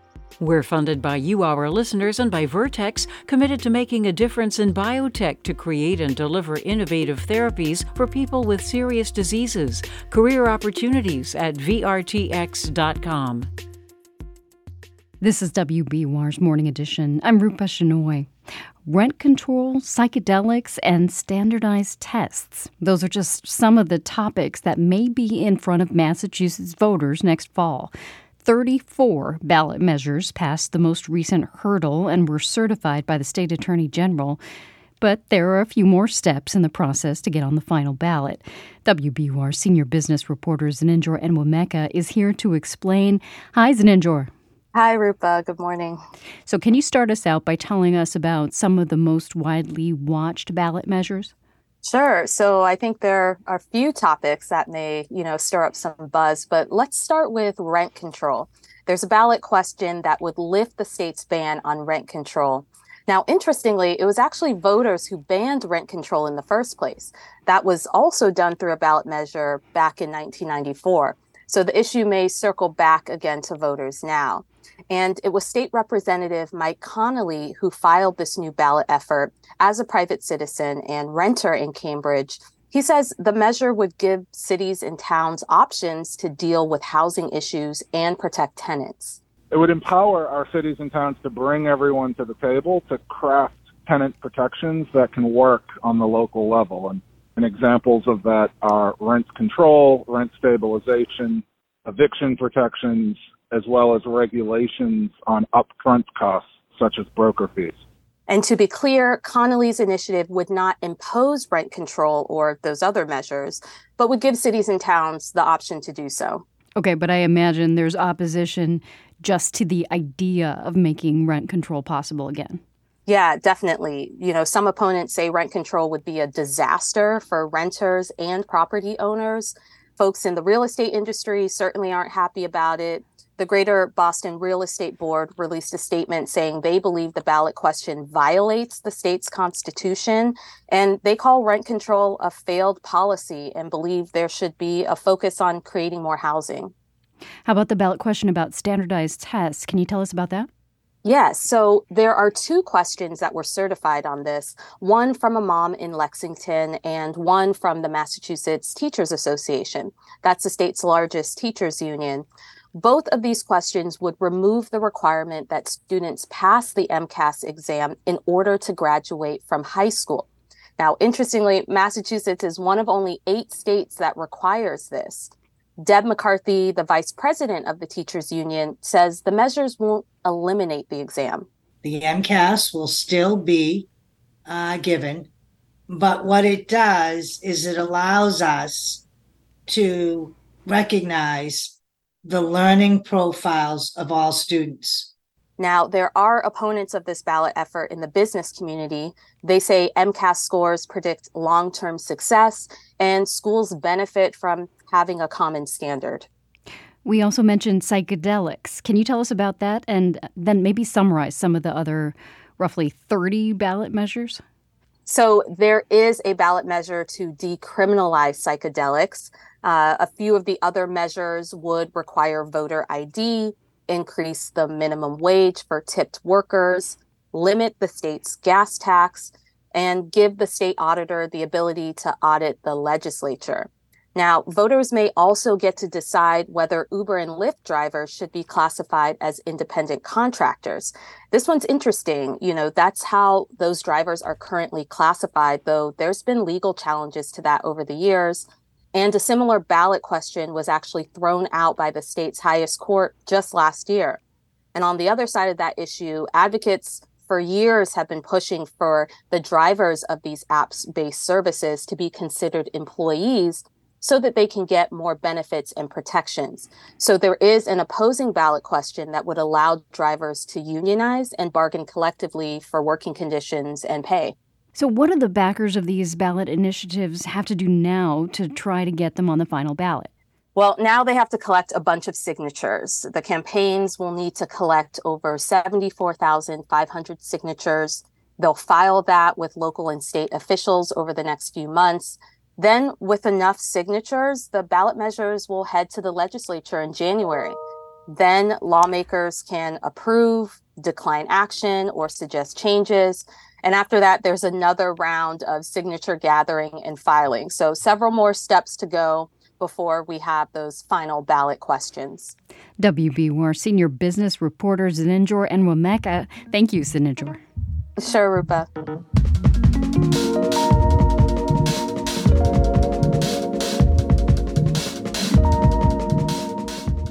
Coming up at the top of the hour on WBUR, it's the BBC News Hour. They'll have the latest on the meeting between Russian President Vladimir Putin and North Korean leader Kim Jong un, plus a new look at the JFK assassination from a former Secret Service agent. It's 849. We're funded by you, our listeners, and by Lesley University. Put your creativity to work with a fine arts degree from Lesley University. Invest in your passion at lesley.edu. Are you new to Boston and wondering what a Charlie card is? Here's another tip from our field guide to Boston. Our public transit system is called the MBTA, or the T for short. It was the first subway in the United States. It's even got an unofficial theme song. Well, let me tell you of the story of a man named Charlie on a tragic and fateful day. He put 10 cents in his pocket, kissed his wife and family. It was a campaign song for a mayoral candidate in Boston back in 1949.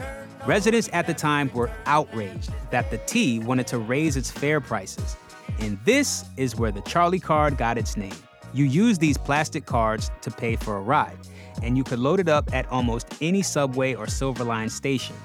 To get more tips like this about navigating Boston, head to wbur.org slash field guide.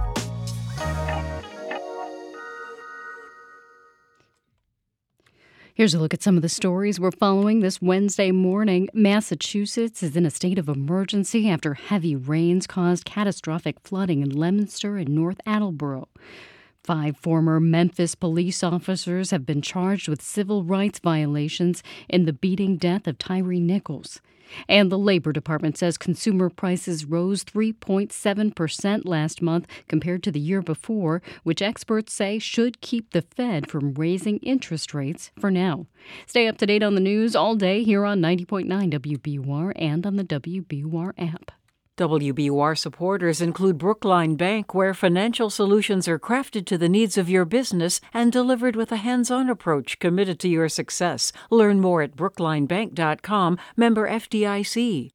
Showers and thunderstorms today. It'll be in the mid 70s. Right now, it's 71 degrees in Boston. We're going to lead with this story the billions of dollars spent on a medicine that an FDA panel says just doesn't work. Marketplace Morning Report is supported by JLL, striving to be a commercial real estate partner that can create lasting change for good in business, communities, and the planet. JLL.com. See a brighter way. And by C3 AI. C3 Generative AI provides ChatGPT enterprise search that is verifiable, secure, and accurate across all enterprise data. C3.ai. This is enterprise AI.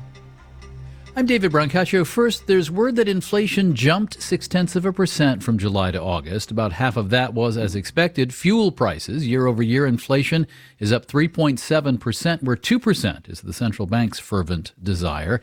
Dow and S&P futures are down slightly. First, we also have New York City's pension funds and the state of Oregon are suing Fox Corporation. They say investors were hurt when Fox made itself vulnerable to defamation suits by broadcasting falsehoods about the 2020 presidential election. Here's Marketplace's Nancy Marshall Genzer. The lawsuit says Fox invited defamation lawsuits by peddling known falsehoods. To quote Oregon's Attorney General, Fox was sued by Dominion Voting Systems, eventually settling for millions of dollars. Oregon Attorney General Ellen Rosenblum says the board of Fox Corporation exposed shareholders to significant risks with its claims that election technology companies like Dominion rigged the 2020 election and that it didn't make any good faith efforts to mitigate that risk.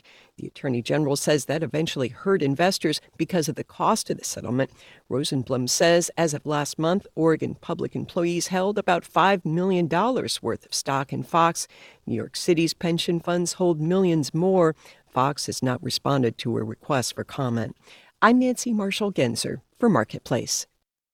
People bought nearly 300 million packages of over the counter oral decongestants last year, according to the FDA. Turns out that a key ingredient in more than 80% of those simply doesn't work, according to a panel advising regulators stuffy before, stuffy after. That means changes in the coughs and colds aisle, Marketplace's Stephanie Hughes reports. At Mount Vernon Pharmacy in Baltimore, pharmacist Ellison Park was not surprised to hear the FDA panel found that phenylephrine is not effective as an oral decongestant. Are You kidding me? I never recommend that to anyone. Still, the FDA estimates that consumers spent $1.8 billion on phenylephrine decongestants last year. Stephen Schondelmeyer is a professor of pharmaceutical economics at the University of Minnesota. He says if the ingredient is banned, the companies will look to say, can we reformulate the product? And if we take phenylephrine out, is there something else we can put in? One possibility is pseudoephedrine. It used to be the main ingredient in many decongestants, but it can also be used to make methamphetamine. So now it's available behind the counter. And pharmacist Ellison Park says sometimes medicine isn't what a sick person needs. People always think there's some kind of special cure for the cold, but there's no cheap to this, you know? he prescribes water, sleep, and time. In Baltimore, I'm Stephanie Hughes for Marketplace. Again, it's phenylephrine that doesn't work, according to the FDA panel. The stuff that you have to ask for from behind the counter, pseudoephedrine, the stuff that's in regular Sudafed, can help. Marketplace Morning Report is supported by Amazon Business. From small business to big enterprise and everything in between, Amazon Business helps simplify the supplies buying process. Amazon Business, your partner for smart business buying. And by Charles Schwab. Schwab believes every investor deserves to work with a firm they can count on, with financial consultants ready to serve clients and 24 7 live help. In China, artificial intelligence of the chat GPT kind is already shaping the workplace. And an early sector to embrace generative AI tools is video gaming, worth $36 billion in China last year. Marketplace's Jennifer Pak reports from the southwestern city of Chengdu.